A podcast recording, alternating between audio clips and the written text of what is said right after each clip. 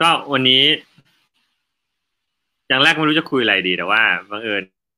ถ่ายถ่ายฟีดนะเขาเรียกอะไรนะอ่าถ่ายฟีดดู แล้วก็ไปเจอบล็อกหนึ่งมีคนแชร์เขาเขียนว่า Scrum is dead all hell คันบัน แชร์กันเยอะเลยสิบกว่าคน เดี๋ยวเดี๋ยวเดี๋ยวพี่จะยันพี่พี่เดี๋ยวเดี๋ยวพี่ยังไม่เข็ดเลยครับไอ้ไอ้เรื่องสงครามศาสนาเนี่ย ผมก็เลยไม่กล้ากดแชร์ไงเดี๋ยวโดนเดี๋ยวโดนดราม่าผมก็ไม่ได้กดแชร์แค่กดเข้าไปอ่านว่าเออสงสัยมันเป็นบล็อกนานแล้วมั้งเห็นเรื่องพวกนี้ก็คุยกันมาแบบตั้งเป็นสิบปีแล้วอาชกรรมคันบันอะไรเงี้ยว่าเฮ้ยเพิ่งเขียนไม่กี่วันนี้เองเลยสิ้นเดือนจูนนี่เอง แล้วเข้าไปอ่านว่าเขาเขาพูดอะไรครับ ก็ก็เข้าใจได้ในมุมก็มันมีมันมีอันนึงที่เขาพูดประมาณว่าScrum เนี่ย ที่เขารู้สึกว่าเขาไม่ชอบเพราะว่าคือเขาใช้ Scrum มานานมากนะแล้วเขาบอกว่าตอนนี้มันไม่ work เขาเปลี่ยนไป Kanban เขาบอกว่ามันมี metric ตัวหนึ่งที่ที่วัดว่า อ่าสิ่งที่ commit ไว้กับสิ่งที่ทำได้มัน match กันไหม แล้วเขารู้สึกว่า metric ตัวนี้มันทำ drive ให้คนไปโฟกัสการทำให้เสร็จเสร็จไปก่อน ถ้าเกิดว่าต้องทำไม่เสร็จมันอีกนิดนึง มันต้องไปไปวันจันทร์มันมันสุกมันปิดสปรินต์มันจะกลายเป็น carry over เหมือนเป็นบาปมันต้อง carry over แล้วเขารู้สึกมันไม่ ไม่ช่วย มันไม่เพราะเขาไม่ชอบตรงนี้ก็มันซัมฮาวผมก็เลยไปนึกถึงแต่ก่อนเราเคยพูดกันเรื่อง sprint fail ว่าคำนี้มันมันเป็นมันมันบาป sprint fail ไม่รู้เดี๋ยวนี้เขายังยังพูดกันอยู่ไหมสปริงเฟลเราเราห่างหายจากจากโลกนั้นมานานมากแล้วพี่ จนเราไม่รู้ว่าเขาไปไหนกันอ๋อเหรอแต่แต่แต่เดี๋ยวเดี๋ยวผมทวนอันนิดหนึ่งคือเขาจากบล็อกนั้นเนาะบอกผมผมผมไม่รู้พี่อากิหรือดิสกรีนะ แต่ว่าจากบล็อกนั้นเนี่ย ผมได้ยินพี่บอกว่าอ๋อ Scrum มันมันไม่ work หรอก เพราะว่ามันมีดันไปใช้ metric ที่เอาเอา plan ไป compare กับ actual ใช่ไหมว่าตอนต้น sprint เนี่ย ใส่ของเข้าไปใส่ใส่ product backlog item เข้าไปกี่ชิ้น ใช่ไหมแล้วตอนจบ sprint มันเสร็จกี่ชิ้น ถ้าเสร็จเท่ากันแสดงว่า แสดงว่าดี แต่ถ้าเสร็จน้อยกว่า แสดงว่าแย่ อืมถูกไหมเออผมผมฟังฟังดูแล้วมันก็เรื่องปกติเนาะมันดูจะเป็น old normal เนาะก็คือเดี๋ยวนี้ไม่เดี๋ยวนี้เขามีคำนี้เสมอเลย old normal กับ new normal คือ คือก็มีแพลน แล้วก็ไป compare กับ actual ถูกปะอืมเพราะปัญหาของ plan versus actual ไม่ได้อยู่ที่การ compare จริงๆ มันเป็น matrix ที่ดี มันบอกว่าการวางแผนในสปรินต์นั้นเนี่ย มีคุณภาพแค่ไหนก็คือ มี predictability แค่ไหน อันที่หนึ่ง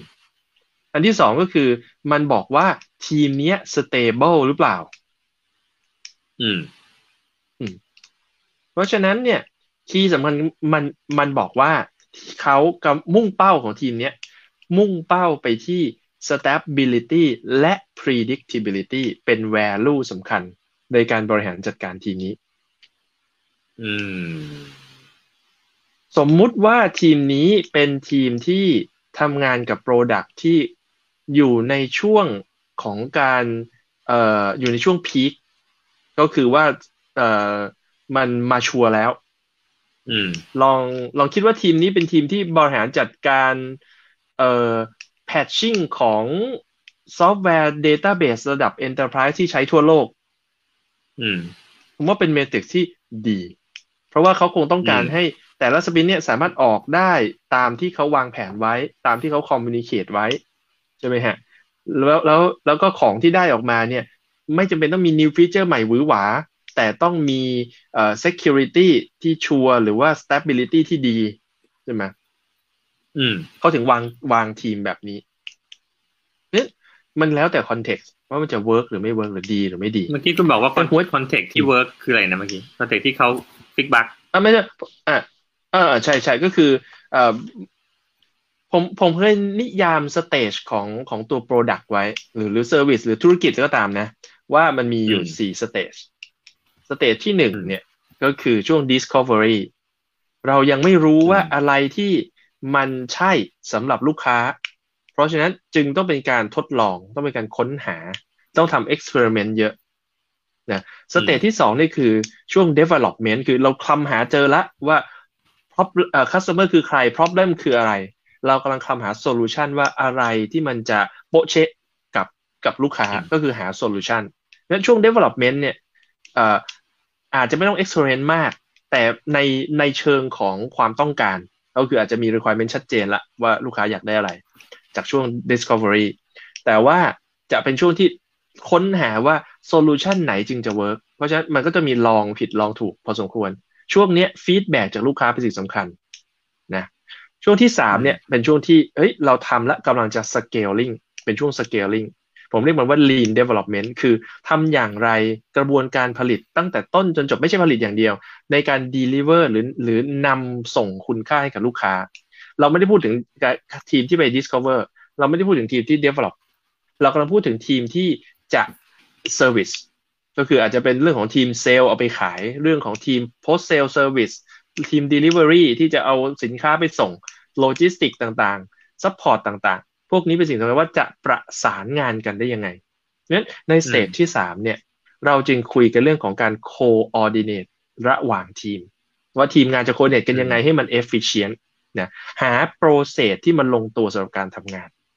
ส่วน stage สุดท้ายคือ stage ที่เรายึดตลาดได้สำเร็จแล้ว จะบอกว่าเป็น dominance ของตลาด หรือว่าจะได้สัดส่วนตลาดที่เราต้องการ สิ่งที่เกิดขึ้นคือตลาดจะเริ่มอิ่มตัว และเกิดสงครามราคาขึ้น เพราะฉะนั้นเราอยู่ในช่วงที่เราจะต้องควบคุม cost ให้คงที่หรือ minimal cost ให้ต่ำที่สุดดังนั้นช่วงนี้ผมเรียกมันว่าช่วงของ mass production ทำอย่างไรจะทำให้ของเนี่ยมันเป็น routine เป็นก๊อปปี้มี process ที่ชัดเจน ลดต้นทุนให้ได้มากที่สุด เพื่อแข่งขันในตลาดราคานะอย่างที่เราพูดว่า metrics plan versus actual เรากำลังพูดถึงใน stage สุดท้ายนี้ ก็คือ stage ที่กำลังจะควบคุมเรื่องของราคาต้นทุน อืม แบบนั้นนะ เพราะฉะนั้นฟังดูไม่ใช่เรื่องแย่ ถ้าใช้ถูกที่ถูกทาง แต่หัวใจสำคัญที่เรานำ Scrum มาใช้ เป็นเรื่องของ self organizing team เพราะฉะนั้นเนี่ย metrics นี้มันจะไม่ work ถ้าคนใส่วางแผนไม่ใช่ตัวทีมเอง ก็คือมีใครไปบอกว่า sprint นี้เธอต้องทำสิบ item นี้ แล้วมาวัดผลทีมว่าตอนท้ายเธอได้สิบตามที่ฉันสั่งหรือไม่ อันนี้ metrics นี้จะไม่ work เพราะว่าทีมก็จะเหลือพารามิเตอร์เดียวที่เขา tweak ได้ก็คือคุณภาพ ก็คือเขาก็จะตัดจบตัดจบให้มันเสร็จตาม metrics ถูกไหมแต่ถ้าเกิดว่าเขาเป็นคนเลือกว่าของจะเข้า sprint เป็นปริมาณเท่าไหร่เขาถ้า sprint นี้เขาทำแล้วมี carry over sprint หน้าเขาก็จะลด scope ให้มันเล็กลง ถูกไหมเพื่อให้มันให้มันทำได้สำเร็จตาม scope ที่ที่ที่เขาใส่เข้าไปคือสมมติพี่รับงานมาจากลูกค้าพี่สิบชิ้น sprint นี้ ปรากฏว่าพี่ทำได้แค่เก้าชิ้น sprint หน้าพี่จะใส่งานเข้าไปกี่ชิ้นครับก็เก้าชิ้นจะใส่สิบเออก็เก้าชิ้นถูกไหมเพื่อเพื่อให้มันได้ตาม metrics ถูกปะเพื่อให้มัน comคอมพลีตตามที่เราแพลนเพราะฉะนั้นเนี่ยสิ่งที่เราจะเห็นคือทีมจะเริ่มหาจุดลงตัวว่า capacity ของเขาเนี่ย ทำงานได้จริงเป็นปริมาณเท่าไหร่จริงปัญหามันไม่ได้อยู่ที่ที่ที่ตัวแมทริกมันอยู่ที่วิธีการวิธีการใช้แมทริก exactly แล้วเพราะฉะนั้นหนึ่งคือคอนเท็กซ์ที่จะใช้มันสองคือกระบวนการที่จะใช้มัน ถ้าอย่างใดอย่างหนึ่งที่มันไม่ match มันก็จะไม่ work ลองลองคิดว่าเราอยู่ในช่วงของ discovery เรากำลังไม่รู้เลยว่าลูกค้าต้องการอะไร จริง ๆ ต้องไป interview ลูกค้ามาก ลูกสิ่งที่ลูกค้าบอกมาอาจจะไม่จริงก็ได้ อาจจะต้องทดสอบ ต้องไปทำเรื่องของอ่าเป็น paper model เพื่อทดสอบก่อนอะไรเงี้ย ไม่ วิธีการที่เขาถ้าเกิดว่าเบสิกคือตัวนี้ เขาจะไม่คิดนอกกรอบ เขาจะคิดในกรอบ แล้วก็พยายามที่จะทำให้ได้ตามที่เขาคิด เพราะเขาต้องทำอะไรที่เขารู้รู้แน่แน่อยู่แล้วว่ามันจะได้ ก็เลยไม่มีความกล้าที่จะลองก็จะขาดซึ่ง initiation หรือความคิดริเริ่มสร้างสรรค์ขึ้นมา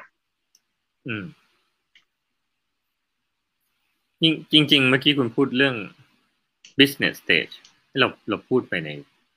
เลยเคยคุยกันในนี้ยังจำไม่ได้ครับ แต่ผมว่ายังมั้งอ่ายังมั้งคืออืมคืออมคือเราก็คุยกันอยู่บ้างแต่ว่า มันมันแปลว่า เอาแต่ละสเตจเนี่ย มันอาจจะใช้ methodology ไม่เหมือนกัน หรือใช้ metrics ไม่เหมือนกัน หรือว่าใช้วิธีการทำงานที่ไม่เหมือนกัน อย่างเมื่อกี้เขาพูดถึง Scrum แล้วเขาบอกเขาเออผมก็ไม่รู้นะว่าเขาเขาอยู่ stage ไหน แต่เวลาเราอืมเราใช่เราเราเราใช้ใช้กันเรามีความรู้สึกว่าความรู้สึกผมตั้งแต่ก่อนคือพยายามจะหา วิธีการที่มันใช้ได้ต้องเป็นวิธีเนี้ยใช้ตลอด เราไม่เคยมองว่ามันเราอยู่ใน stage ไหน มีแต่ว่าทำไมสักพักเรารู้เอ้ยมันรู้สึกคือถ้ามันรู้สึกไม่ work กับ stage เราแล้วเราไปเปลี่ยนไปใช้อันอื่นโอเค เอ่อจริง ๆ แล้ว คือคือมีมีคนพยายามจะพูดว่า เฮ้ยสกรัมมันเป็นค้อน ถ้าเธอถือแต่ค้อน เธอก็จะเห็นทุกอย่างเป็นตะปู อืม ก็คือพยายามจะเอาสกรัมไปใช้กับทุกเรื่อง แต่จริง ๆ แล้ว ผมไม่ได้มองเห็นว่าสกรัมมันเป็นค้อน ผมเห็นมันเป็นสวิส ไนฟ์อืมสวิสถูเขาเรียกอะไรนะสวิส Swiss แจ็ค Army ไน knife ฟ์เหรออาร์มี่ไนฟ์โอเค คือมันเป็น tool ที่มีความหลากหลาย แล้วก็ flexible ระดับหนึ่งอืมแต่ไม่ได้หมายความว่าเรามีมีดพับชุดที่มี200 tool เนี่ย แล้วเราต้องใช้200 tool สม่ำเสมอนั้นสมมุติว่าเราใช้สกรัมสำหรับการทำ discovery เราจะจะอืมค้นพบว่าบางอย่างในใน activity ที่สกรัมบัญญัติไว้เนี่ย อาจจะไม่ได้เหมาะหรือจำเป็นต้องใช้อืมยกตัวอย่างเช่นอาจจะการ heavyweight การไปคำว่า discover คืออืมอืมมันอาจจะเขาภาภาษาสมัยที่ผมเป็นหนุ่มเนี่ย เขาเรียกมันว่าเฝืออืมผมผมก็จะตอนนี้ไม่ในโลกนี้ไม่มีใครใช้แล้ว นะมันคืออม too much มันคือเยอะเยอะเกินไป ก็คือว่าผมยกตัวอย่างเช่น ในช่วงของการ discover การทำ discovery เนี่ย มันไม่ต้องใช้คนเยอะ แต่ต้องมีใช้คนที่มีความอยากรู้อยากเห็น รู้สึกสงสัยใคร่รู้เฮ้ยทำไมมันเป็นอย่างนั้นล่ะทำไมมันเป็นอย่างนี้ล่ะ ถามคำถามที่ต้นเรียกว่าทำไมมากๆนั้นคนเหล่านี้ไม่จำเป็นต้องมีจำนวนมาก และไม่จำเป็นต้องเอ่อประสานงานกันถี่เกินไป ผมยกตัวอย่างเช่นสมมุติว่าเรากำลังจะพัฒนา AI ที่จะมาช่วยให้การทำงานของเลขาหน้าห้องดีขึ้น ผมว่าคงไม่จำเป็นต้องต้องต้องเดลี่สกรัมกันในทีม เพราะว่ามันอาจจะมีแค่อืมทีมนักวิจัยแค่คนสองคนกำลังวิจัยในเรื่องนี้ งั้นเขาต้องมีเวลาเนี่ยเอ่อหมกมุ่นอยู่กับสิ่งที่เขาสนใจอยู่งั้นเขาจะไปเจอกันแค่สักอาทิตย์ละครั้งหรืออาจจะเป็นเรื่องเดือนละครั้งเลยก็ได้ ในเวลาส่วนใหญ่ของเขาคือการอยู่กับตัวเอง เพื่อค้นหาลงลึกนะแล้วก็อาจจะออกฟิลทริปเพื่อไปลองเสาะหาอะไรต่างๆ เช่นว่าไป observe ในแต่ละบริษัทว่าเป็นยังไงบ้างหน้าที่ของเลขาหน้าห้องเนี่ย มีความเหมือนหรือแตกต่างกันอย่างไร ที่ไหนที่มันเป็นตัวแทนที่จะให้เขาปิ๊งขึ้นมาเรื่องของ scope หรือว่าความต้องการอะไรแบบนี้ ซึ่งอาจจะไม่ต้องใช้คนเยอะ แล้วก็ไม่ต้อง sync กันมากอืมแต่ถ้ามันอยู่ในช่วง development คือเรากำลังอืมจะเอ่อรู้แล้วว่าเอ้ยความต้องการของเลขาเป็นแบบนี้นะ เลขาส่วนใหญ่เนี่ยเอ่อเป็นชาวอเมริกันแล้วก็ชาวอังกฤษ แต่ไม่ใช่ชาวอินเดียน หรือเอ่อเอเชียนนะ เพราะว่ากลุ่มลูกค้าเราอยู่ในนอตอเมริกาอย่างนี้สมมตินะเสร็จปุ๊บ เราต้องหาว่าทำยังไงจะมี pattern recognition ที่สามารถจดจำสำนวนหรือเอ่อเสียงพูดของคนกลุ่มนี้ได้อย่างเงี้ยเราก็ต้องอืมเริ่มต้นโฟกัสตัวนี้อาจจะต้องเริ่มคิดถึง Daily Scrum ขึ้นมา เพราะว่าทีมพัฒนามันไม่ใช่นักวิจัยละเป็นทีมพัฒนาที่ทำงานร่วมกับนักวิจัยมันต้อง sync กันมากขึ้นอืมแต่ถ้าเกิดเราเราอยู่ในช่วงของ Lean Production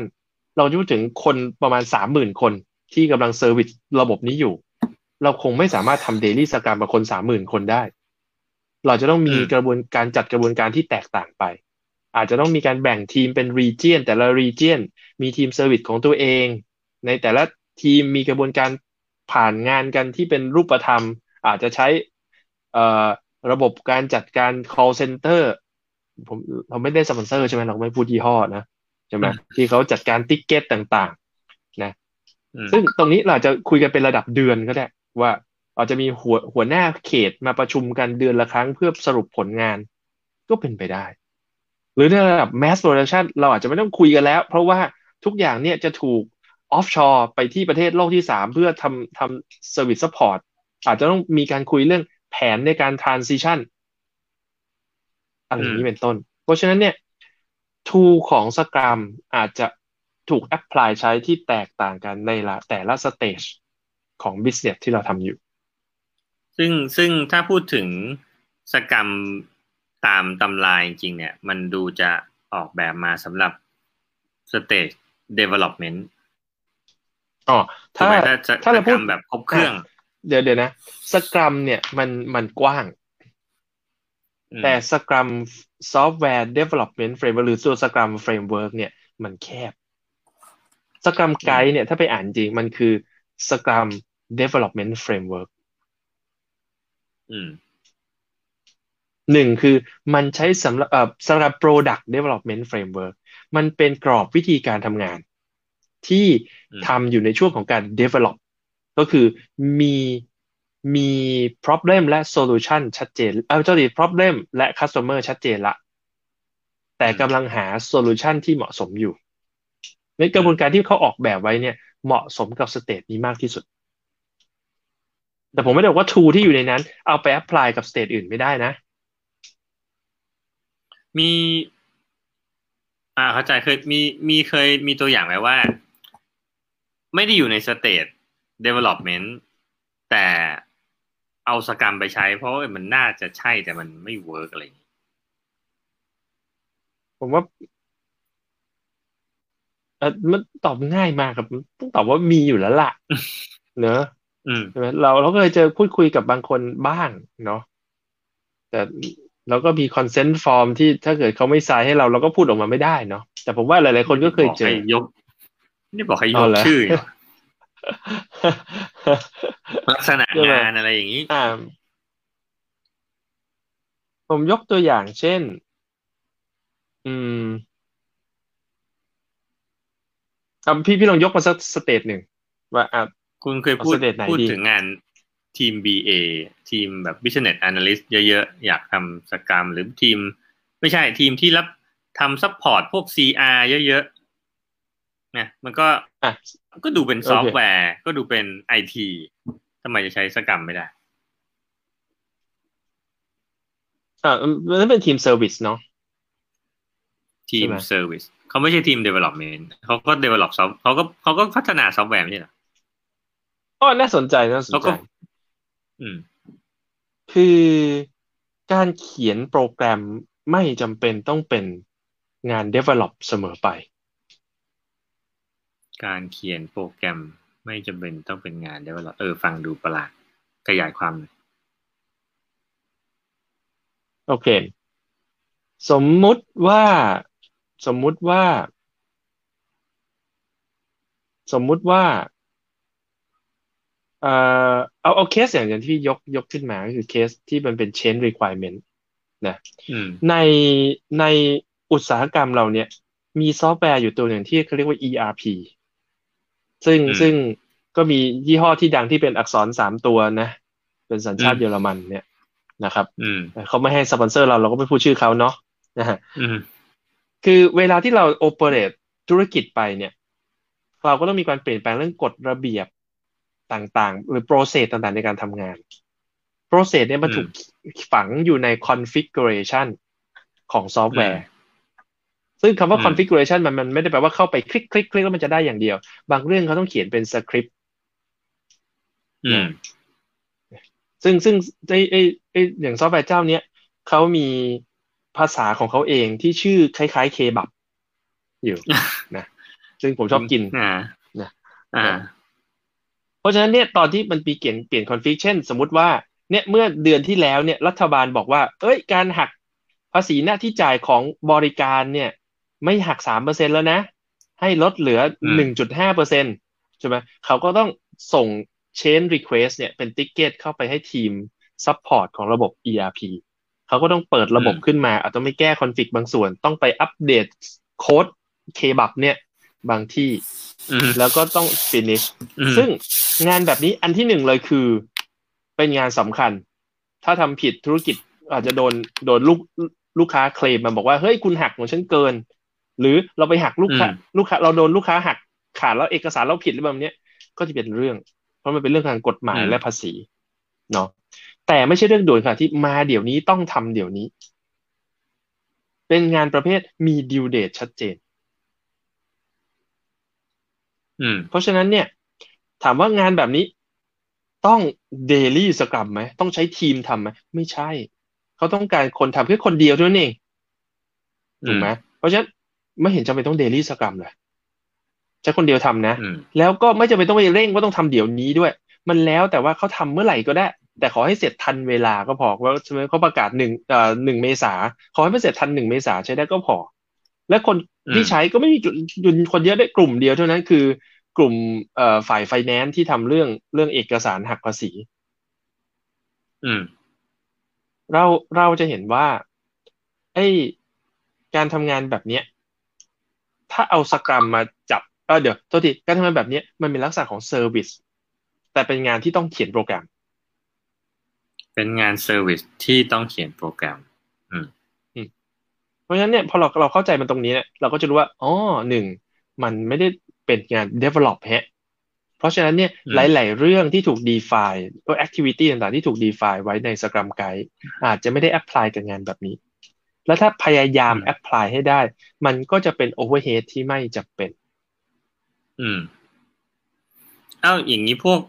สมมติผมทำเอาที่เขาทิดนะ HR ผมทำ ใน HR ทำอะไรทำงาน recruit ทำงาน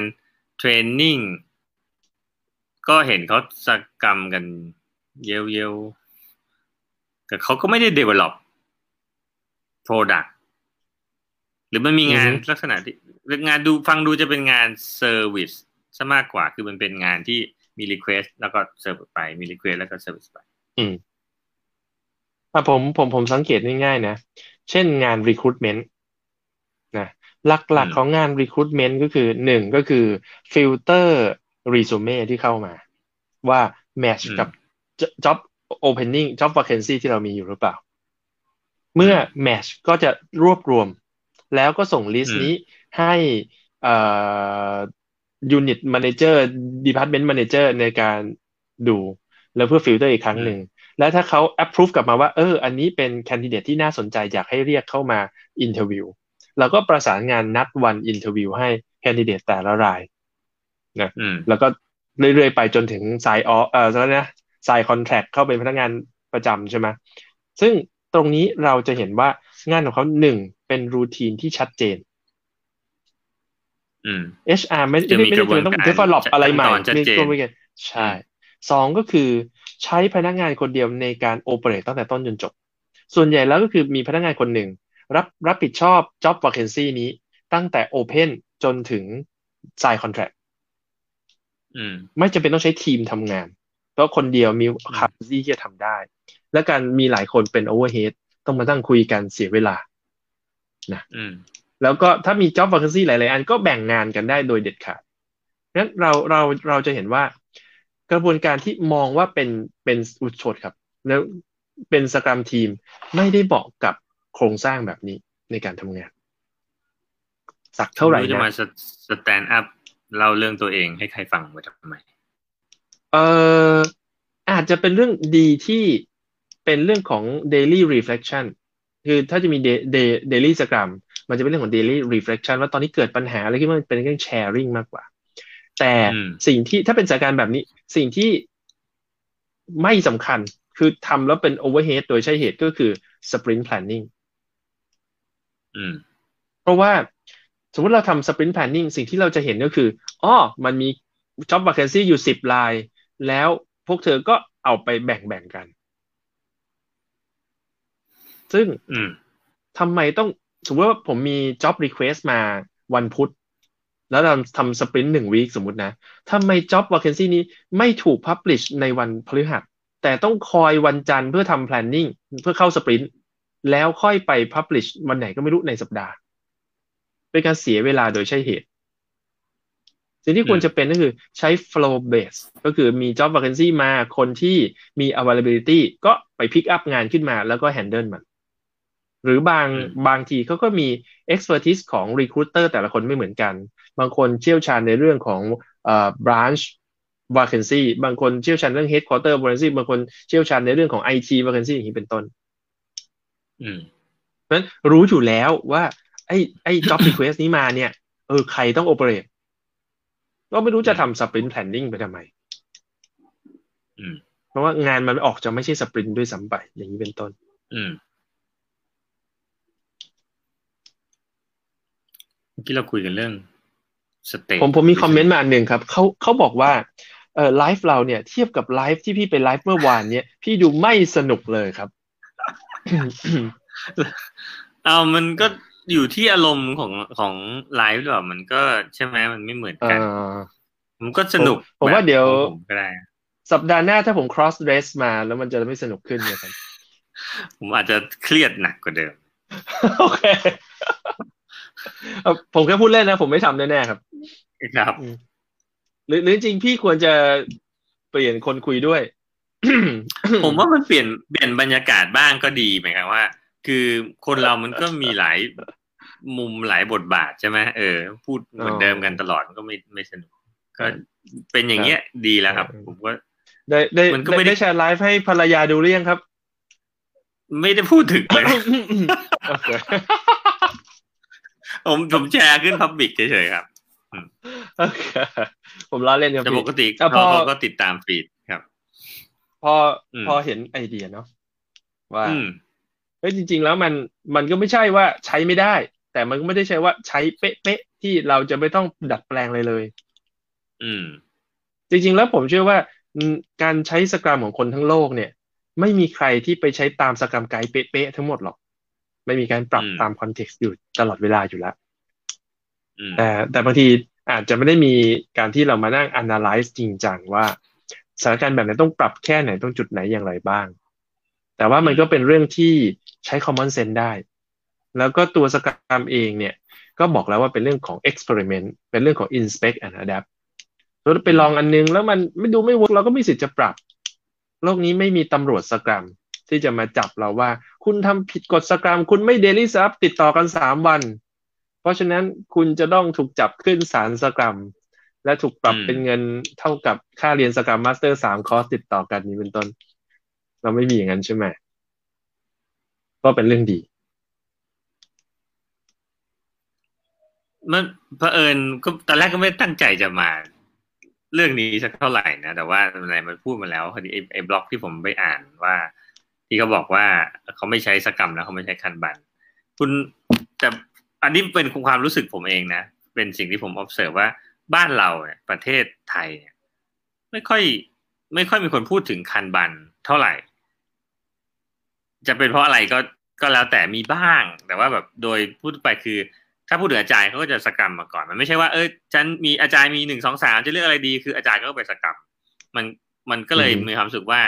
เอ๊ะเขาก็ไม่รู้จะไปเขารู้เอามันมีตัวเลือกด้วยเหรอ หรือว่ามันมีสถานการณ์ที่ต้องคิดว่าเมื่อไหร่จะใช้อะไรด้วยเหรอหรือคุณเปล่าเปล่าถ้าอาจจะถามมาพี่อ่า โอเค อืม ที่พี่พูดว่าบ้านเราไม่ใช้ไม่จริงครับ เท่าที่ผมเช็คแล้ว อืม บ้านเราเนี่ยใช้คันบันล้วนๆเลย อ่เขาไปที่ไหนเขาก็พูดว่าเขามีคันบันเนี่ยเขาก็โชว์ให้ดูเป็นกระดานนะ แล้วก็มีกระดาษแปะอยู่ แล้วก็บอกว่านี่ไง Kanban เราสวยมาก แล้วก็เราใช้ทุกวันเลย มีประสิทธิภาพมาก ผมเมื่อเมื่อวันก่อนผมไป site ลูกค้าที่หนึ่งผมไปคุยกับทีมเซลล์ แล้วเขาบังเอิญเขา meeting กันอยู่ แล้วเขาก็โชว์ให้ดูว่าเนี่ยเขาใช้ Salesforce นะ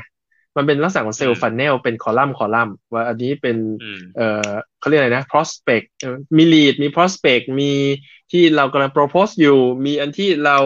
เอ่อกำลังบิดอยู่ แล้วก็อันที่ได้อืม sign contract แล้วอะไรแบบเนี้ยแล้วมันมันก็จะมีกรอบว่าสเอ่อลูกค้าว่าว่าที่ลูกค้าอยู่สเตจไหนแล้ว ในใน Salesforce เนี่ยบอกว่าอันนี้เป็นหน้าจอคันบันอืมเพราะฉะนั้นอะไรก็ตามที่มัน แปะอยู่บนผนังหรือบนหน้าจอก็ตาม มีลักษณะเป็นคอลัมน์ แล้วก็มีติ๊กเก็ตนะเป็นเป็นกรอบเป็นกระดาษเนี่ย วิ่งผ่านแต่ละคอลัมน์ เราเข้าใจหมดว่าเป็นคันบัตรอ๋อเพราะฉะนั้นเราใช้คันบันกันหมดเลย ใช่แล้วเปล่าครับแล้วมันไม่ไม่ใช่ใช่ ไม่ใช่ตรงไหนครับอ่าไม่ใช่ตรงไหน ในในในฐานะที่เป็นเอ่อคันบันฝั่งโปรเซสนะ ที่เป็นเรียกเขาเรียก advocacy ใช่ไหมอืม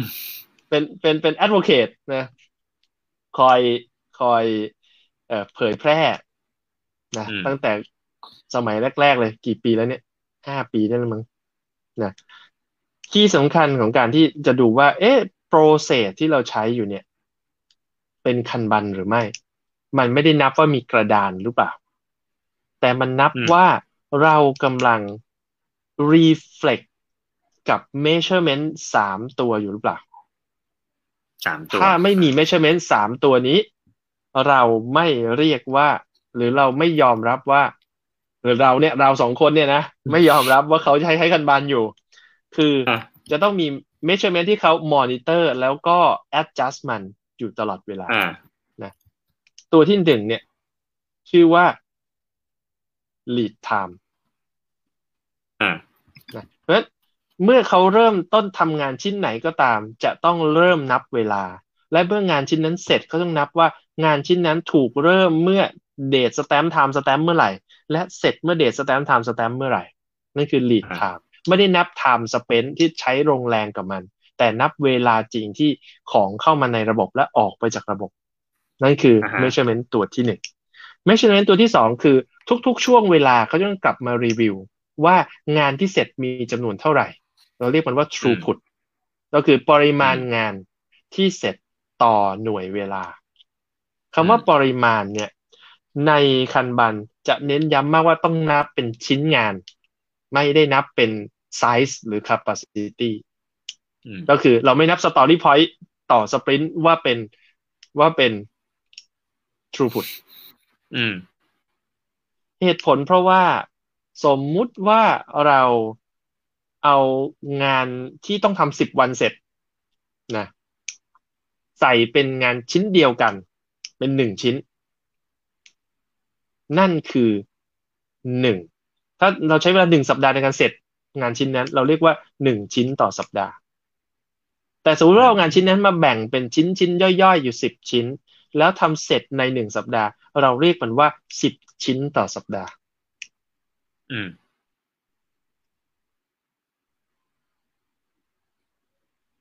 ในคันบันมองสองนี้ต่างกัน เหตุผลเพราะว่าตัว measurement ตัวนี้เนี่ย มันเป็น measurement ของเราเรียกว่า interruption หรือ multitask คันบันเชื่อว่ายิ่ง multitask ยิ่งแย่ มันได้เกี่ยวกับมันเล็กมันใหญ่ สักเท่าไหร่ ไม่เกี่ยวอะเพราะฉะนั้นถ้าเกิดเอางานหนึ่งชิ้นมาหั่นเป็นสิบชิ้น แล้วบอกมันว่าอ๋อฉันมี throughput สิบ จริง ๆ ไม่ใช่นั่นคือ overhead อืมนั้นคันบันไม่ได้ ไม่ได้ต้องการให้เราทำแบบนั้น แต่แต่ผมไม่ได้พูดถึงตัววัดตัวนี้ว่ามันมันมันอย่างนั้นนะคือเขาบอกว่าเขาวัดจำนวนชิ้น เพราะในจำนวนชิ้นมันมี overhead อยู่เนาะอะอืมเอ่อตัวที่สามคือตัว work in process หรือที่เราเรียกว่า WIP ก็คือ ณขณะใดขณะหนึ่ง เราถืองานพร้อมกันอยู่กี่ชิ้นอืมยิ่งมีจำนวนชิ้นมาก มันก็จะอินเทอร์รับกันเองมาก โอกาสที่มันจะอิมแพ t กันก็มีมาก ถ้าตัวหนึ่งมีมีมีปัญหา มันก็จะส่งปัญหาถึงตัวอื่น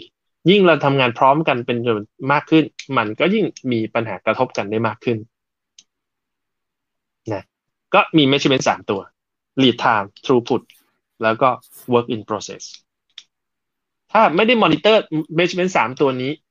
เราไม่ได้ใช้คันบันอยู่ แม้ว่าเราจะมีกระดานเป็นคอลัมน์คอลัมน์ แล้วมีกระดาษในแต่ละคอลัมน์ก็ตาม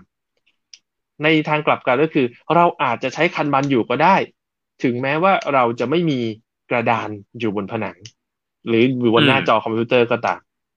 อืมถ้าหากว่าเรา monitor measurement สามตัวนี้ และ optimize อืมมันในระบบของเราอืม เนี่ยพูดอย่างนี้คือจริงๆคันบันสาระไม่ได้อยู่ที่กระดานสักเท่าไหร่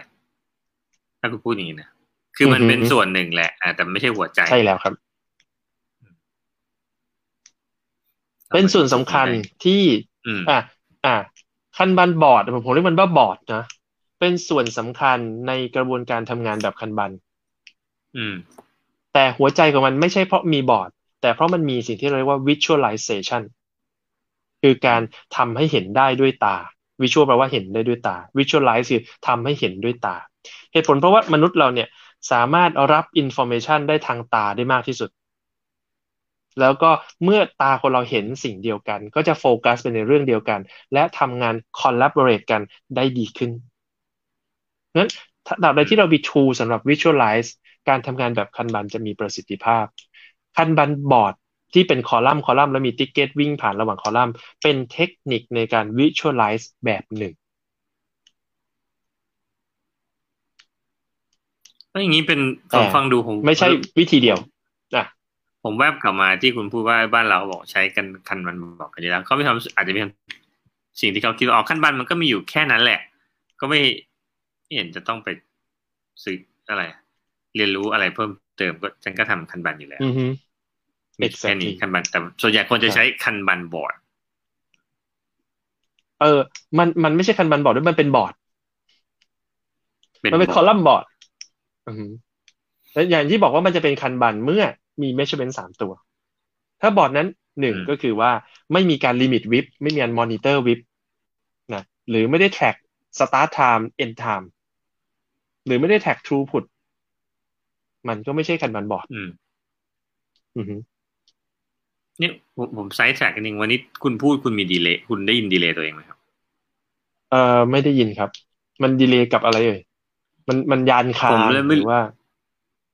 มันยันคางผมเลยไม่รู้ว่าเป็นเพราะวันนี้เน็ตภูทรผมอยู่ภูทรหรือว่าอ่าเน็ตคุณที่บ้านก็ไม่แน่ใจ เออผมว่าเด็ดที่ว่าผมผมสเตเบิลนะอืม เมื่อเมื่อเมื่อกี้ตีเป็นสามเกมก็ได้สามดาวนะครับอ่าฮะ ครับ ประมาณนั้น ครับ เดี๋ยวผมแอบดูแชทนิดหนึ่งโอ้มีมีอาจารย์สุธีเข้ามาด้วยครับ คิดถึงจังอ๋ออ๋อสวัสดีครับ ขอบคุณครับ พี่พี่ครบหกเดือนต้องไปปรึกษาอาจารย์หรือยังครับ อะไรนะ พี่พี่ครบหกเดือนต้องไปปรึกษาอาจารย์หรือยังครับ อ๋อ ว่าจะไปอยู่ไกลขี้เกียจอ๋อขี้เกียจอืม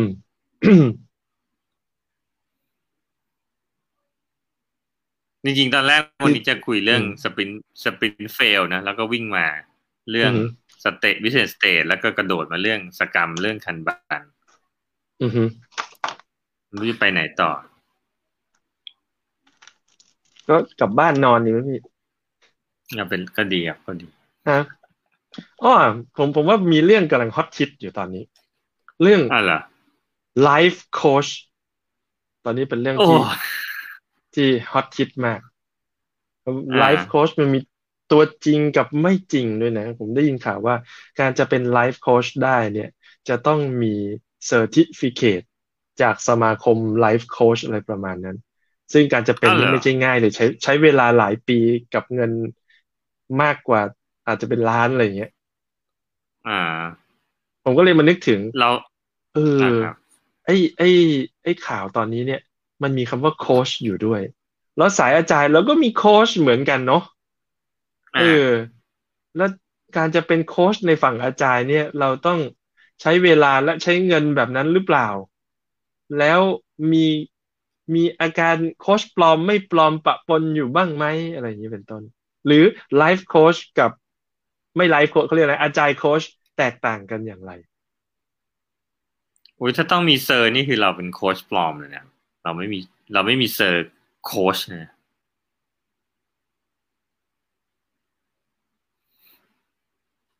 เคยเรามีเงีเซยบอร์เยอะแต่เราไม่ Dead air ทันทีไม่เคยมีเซอร์ไม่เคยมีเซอร์โค้ชนะครับ อ่าผมผมว่าจริงๆจริงๆผมจะบอกว่าโอเค อืมครับ ผมตอนนั้นเนี่ยผมได้ยินคำว่าโค้ชตั้งแต่ไม่มีใคร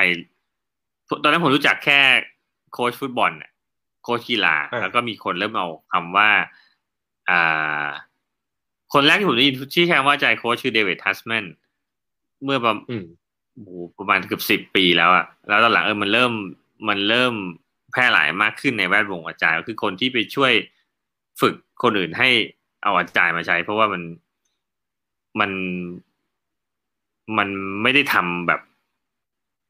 ง่ายๆไม่ใช่แบบว่าเรียนอ่านตำรา มันทำมันต้องการโค้ดโค้ชมาช่วย ช่วยตั้งคำถามช่วยช่วยพาผมก็มันก็ make sense make sense ดีแต่หมายถึงนั้นชื่อคำว่าโค้ชยังไม่ได้ดราม่าขนาดนี้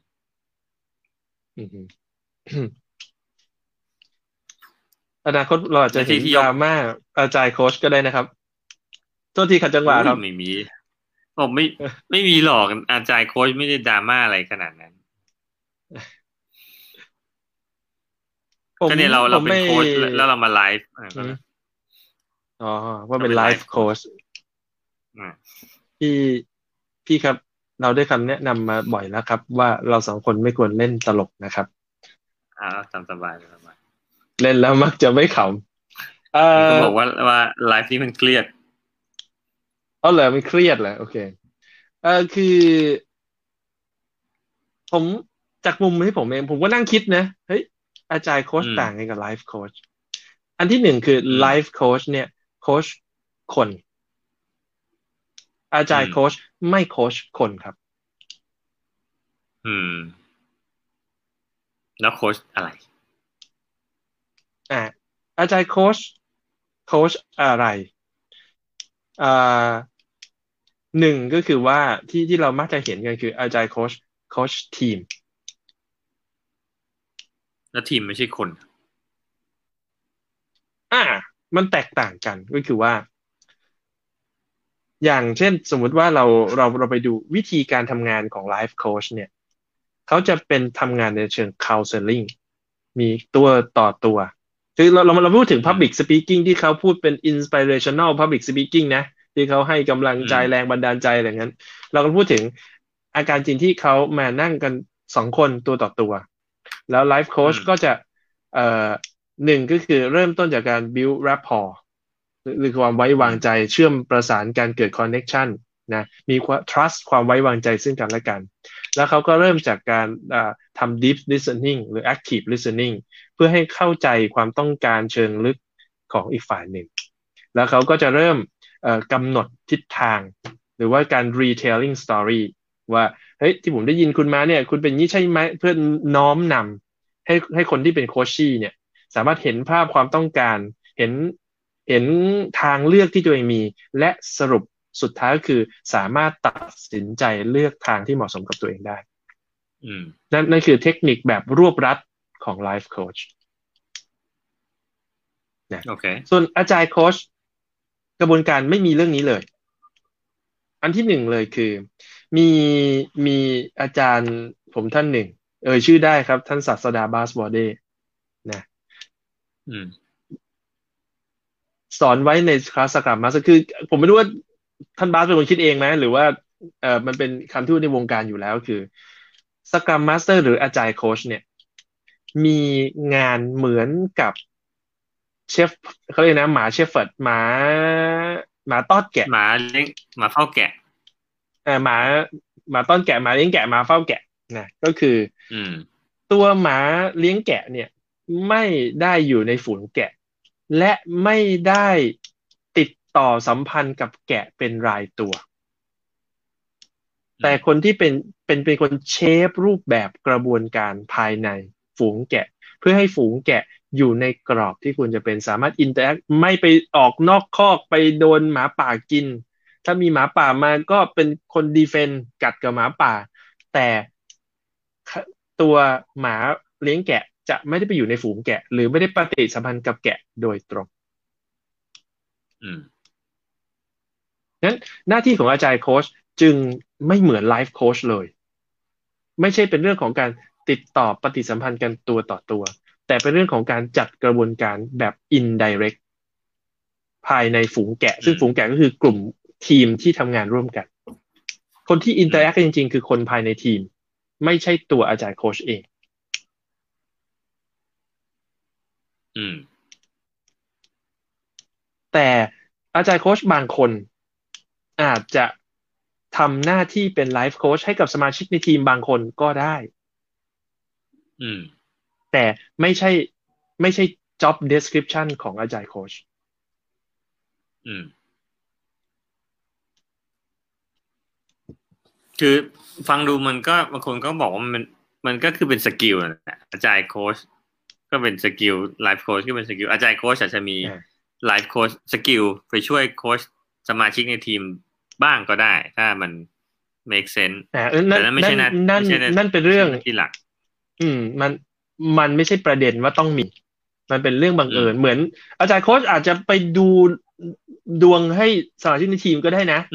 แต่นั่นไม่ใช่หน้าที่อาจจะเป็น skill ที่เขามีก็ได้นะแต่หน้าหน้าที่จริง ๆ ก็คือเหมือนหมาเลี้ยงแกะนะคือคือในสาย Agile เนี่ยที่มีการบัญญัติคำว่า Agile Coach ขึ้นมา เนี่ย ไม่ได้ไปก๊อปปี้จาก life coach แต่มาจากทีมกีฬาสังเกตอันอันที่หนึ่งเลยคือ อย่างอย่างเช่นเราไปดูหนังนะหนังดังๆเช่นโค้ชคาร์เตอร์อย่างเงี้ยใช่ไหมคือโค้ชไม่จำเป็นต้องเล่นกีฬาเก่งนะอืมจบปะหรือฝึกสอนเก่งเช่นเป็นโค้ชทีมบาสต้องเลี้ยงลูกเก่งอะไรเงี้ย ไม่เกี่ยวเลย นั่นเป็นเรื่องของเทรนเนอร์โค้ชมีหน้าที่ จัดกระบวนการมองคนการปฏิสัมพันธ์ระหว่างคนภายใน เพื่อให้ทีมฟังก์ชันได้ดี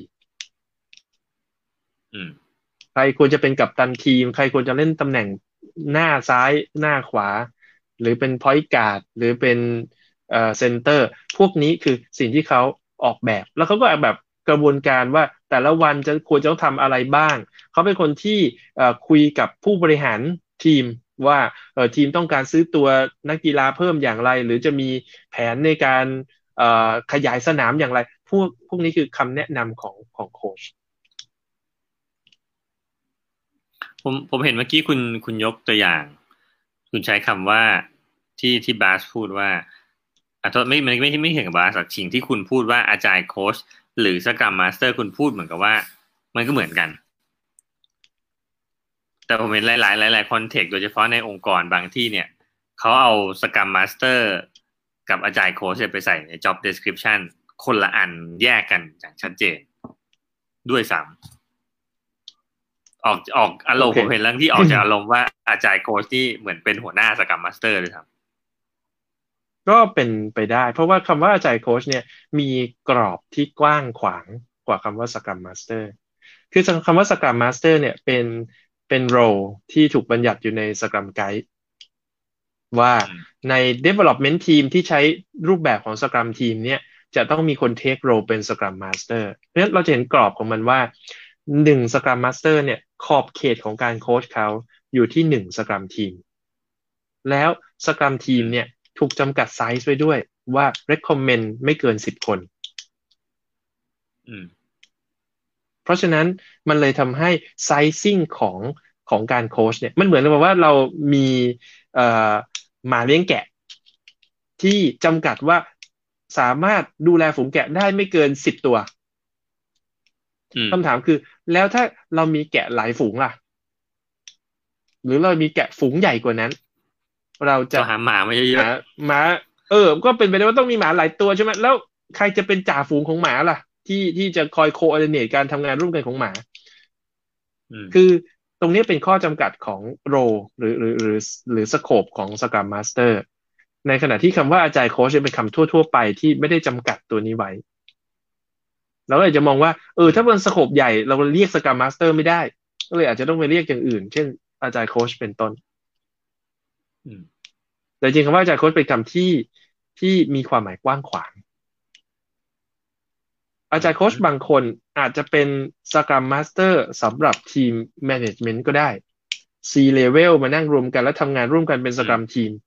ก็อาจจะต้องมี Agile Coach คนหนึ่งทำหน้าที่เป็น Scrum Master ให้กับ management team แต่ด้วยความที่แมเนจเมนต์ทีมไม่ใช่ development ทีม จึงไม่ได้ทำงานเป็น sprintเพราะว่ากว่าจะรวมตัวกันทีเนี่ยเดือนหนึ่งมาเจอหน้ากันก็เก่งแล้วอะไรแบบนี้ หรือเขาไม่ได้มี sprint plan ที่ชัดเจน เป็นเรื่องของการกำหนด direction แล้วก็ tracking ผลประกอบการขององค์กรมากกว่าอย่างนี้เป็นต้น เพราะฉะนั้นคำว่า Agile Coach ก็เลยเป็นคำที่มีความหมายกว้างขวางกว่า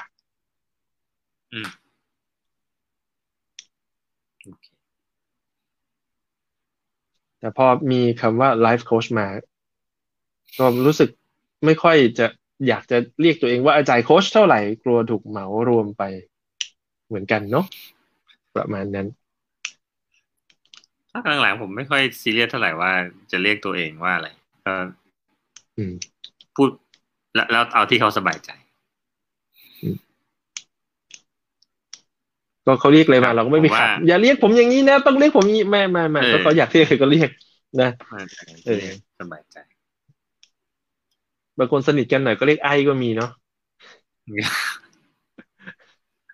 เป็นงั้นไปขออย่างเดียว อย่าเรียกชื่อพ่อแล้วกัน ครับ เอก็ก็เวลาก็ล่วงเลยพอสมควรเนาะผมผมไม่อยากผมบักหลังผมมีความรู้สึกว่า ไม่อยากจะคุยนานเกินไป มันพอยาวแล้วมันยาวต้องคุยมันทำบล็อกตัวเองนิดหนึ่งแต่ยิ่งจะคนคนชอบมาดูตอนฟังหลังผมก็ไม่เข้าใจเออ ฟังฟังดู มันเป็นความจริงเนาะถ้าไม่อยากคุยยาวเพราะมันจะยาวก็ใช่สิ ก็ไม่ถ้าคุยยาวมันก็จะยาวใช่ไหมถ้าคุยไม่ยาวมันก็ไม่ยาวเนาะแบบนั้น จริงๆแล้วชาวบ้านชาวช่องก็คุยกันประมาณสัก ก็มีสองสองเคสนะ ก็คือคุยสิบห้านาทีจบก็มีอ๋อเหรอแล้วคุยสองชั่วโมงจบก็มี ไม่ใช่ไม่มีอ๋อนะเออส่วนส่วนเราก็ทางทางสายกลางใช่ไหมก็ทำบ็อกซ์ไว้ที่หนึ่งชั่วโมง เนาะก็เออผมมีคำถามเขาเขาเขาต่อสถานการณ์ฉุกเฉินไปอีกเดือนหนึ่งเนี่ย ก็แปลว่าเราต้องไลฟ์ต่อใช่ไหมจนกว่าโลกจะกลับสู่ old normal ใช่ไหมก็เหรอผมนึกว่าเราเรามี condition นั้นด้วยแหละไม่มีไม่รู้เหมือนกันก็ไลฟ์ไปจนกว่าขี้เกียจจะไลฟ์ชีกว่าชีวิตจะหาไม่มาที่สมัยนี่ตอนนี้เป็นตอนที่สิบนะครับขนาดนั้นเหรอ ไลฟ์มาสิบตอนแล้วนี่คือเขาปิดประเทศมามาสิบสัปดาห์แล้ว เป็นอย่างน้อยผมว่ามีหน้าแล้วตังในกระเป๋ามันลดลงอยู่เรื่อยๆเลย เราเราจะไลฟ์จนกว่าเราไม่มีตังจ่ายค่าเน็ตใช่ไหมไม่ขนาดผมว่าสมควรแก่เวลาเนาะครับ ครับ ขอบคุณครับ เดี๋ยวขอบคุณครับว่ากันใหม่ครับ ครับ สัปดาห์หน้าเจอกันครับ